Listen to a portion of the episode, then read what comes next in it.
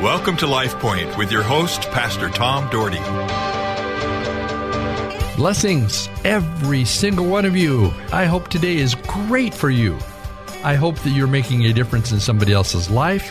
I hope you're touching and changing lives for the power of the living God. He is going to do some marvelous and powerful things in your life.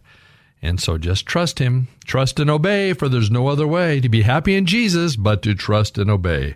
Our Heavenly Father, we love you. I give you thanks for this day. Lead us in everything we do. May the power of God go with us. In Jesus' name, amen. Folks, we are vulnerable and really vulnerable when we're lonely. I've seen this over and over again in my ministry. People have struggled and isolate themselves.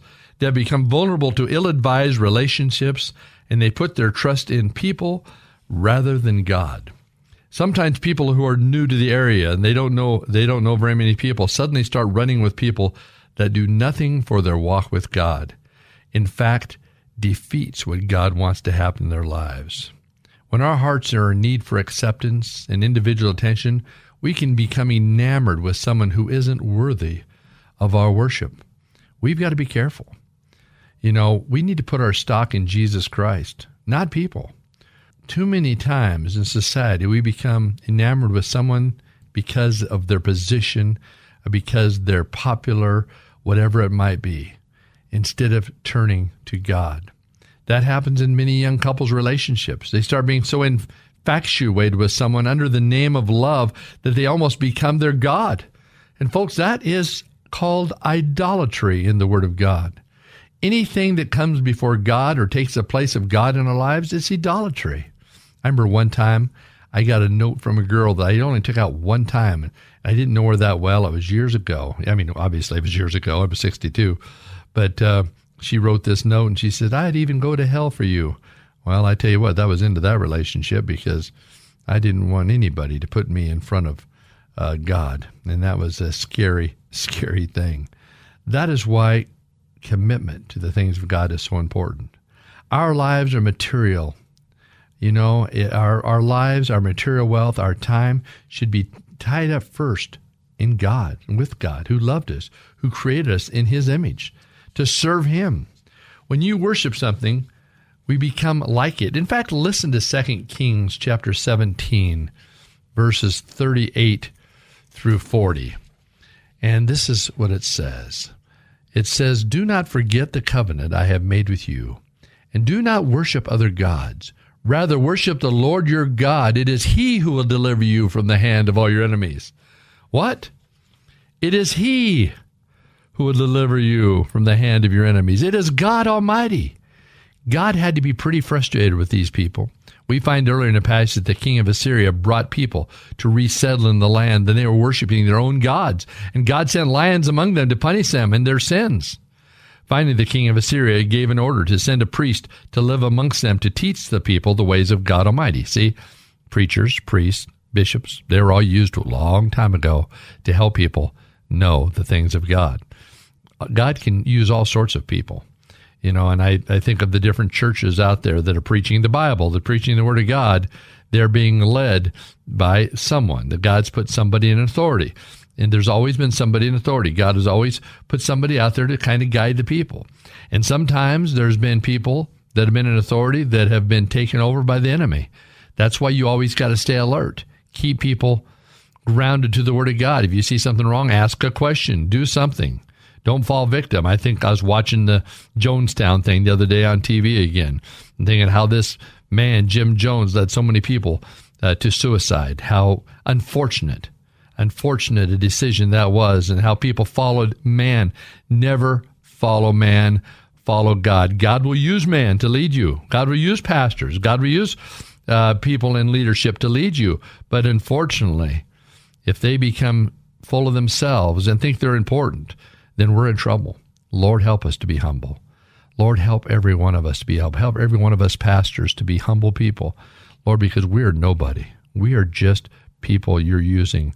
And God, I pray that we would uh, be used in the correct manner. And God, we'd never get big heads, never allow our positions to uh, make us think highly of ourselves. Humble us, oh God, humble us. Unfortunately, though, Some were worshiping other gods, and they were bowing down to the gods of their nation. Then we read this passage of Scripture. Isn't this typical of the world? Yes, he wants us to worship God, but we also choose to partake in the things of the world and the evil that exists. It's a choice. We are making that choice. Oh, it's oh, well, we say, it's okay because I go to church and I believe in Jesus, so I can do these other things. Our God is not a God of divided loyalty. Either you're with him or you're not. Remember, Revelation says if he will spew you out of his mouth if you're wanting to ride the fence. He doesn't want a fence rider. He wants somebody that takes it very seriously. There is no friend like Jesus. Oh, yes, earthly people and friends are important. I've got wonderful, wonderful friends, and I've got a wonderful bunch of friends in the body of Christ where I pastor. I love my friends. I have a wonderful bunch of friends here at K B X L who are very, very close to me. In fact, I'm going to lunch with them today, but I just, I love them. But you know what?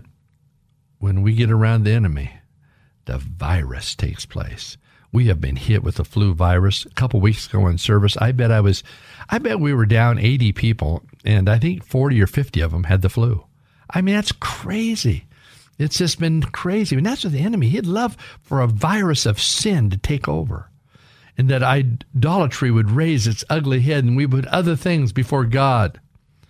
See, Jesus is a friend that will never let you down. Jesus is a friend who understands completely that what you're going through. He knows your ups and downs. He knows your temptations you're going through. He loves you at all times, even when you fall victim, even when you give in to sin. He loves you. Proverbs seventeen seventeen says, a friend loves at all times, and a brother is born for a time of adversity. After Jonathan's, David's best friend, lay dead, David says in Second Samuel one, that I grieve for you, Jonathan, my brother. You are so dear to me.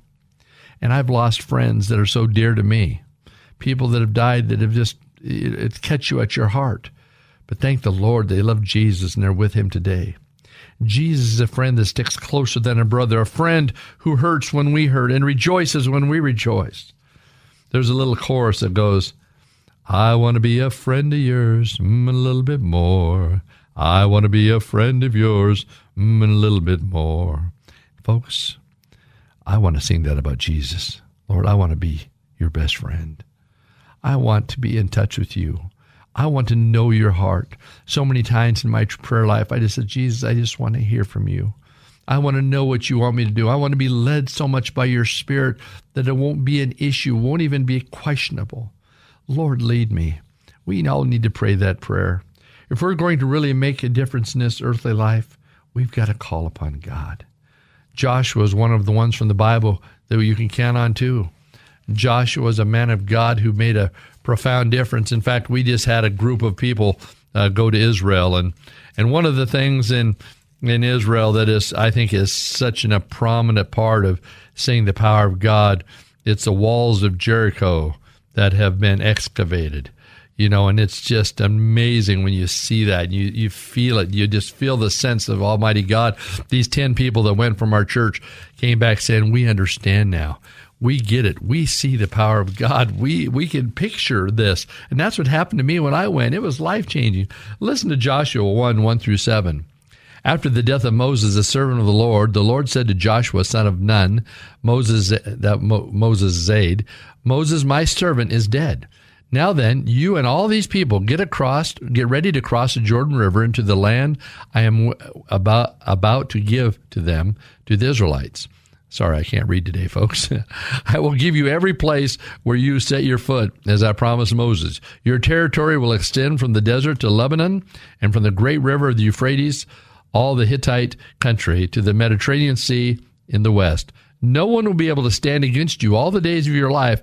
As I was with Moses, so I will be with you. I will never leave you nor forsake you. Be strong and courageous, because you will lead these people to inherit a land I swore to their ancestors to give them, that I would give them. Be strong and very courageous. Be careful to obey the law of my servant Moses gave you. Do not turn from it to the right or to the left. You'll be successful wherever you go. And of course, the law Uh, he gave them was the Ten Commandments. So as Moses died, he, uh, Joshua picked up the slack to lead the people. He knew he couldn't lead him without the help of mighty God. But God promised Joshua that he would take him and he would lead him. As I was with Moses, I will be with you. And folks, that's the same today. Our God will be with us. He will walk beside you. He will not leave you nor forsake you. Do you believe in him today?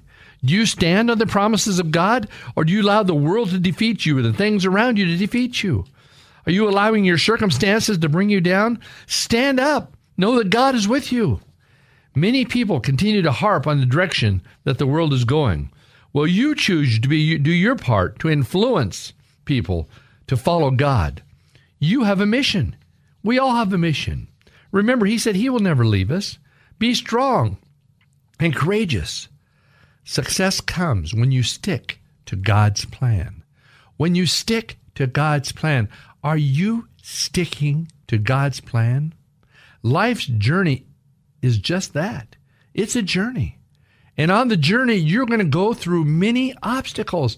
There are a lot of obstacles on the journey, but you learn to cope with the situations. You run into some very delicate situations from time to time. But God is there. Sometimes you hit a brick wall, but God is there and he'll see you over it. Be obedient to God. He will knock those walls down. And as they were knocked down when I visited Israel in nineteen eighty-four, when I saw the walls of Jericho, they were knocked down. God was looking after Joshua. He obeyed. It wasn't ramming rods with bulldozers that knocked them down.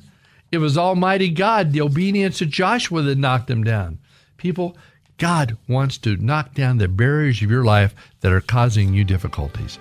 Give it to him today. He is right beside you. Life Point is a ministry of the Cloverdale Church of God. If you would like a copy of today's broadcast or would like more information about the church, please call us at two oh eight, three six two, one seven zero zero or write to Cloverdale Church of God, thirty-seven fifty-five South Cloverdale Road, Boise, Idaho, eight three seven zero nine.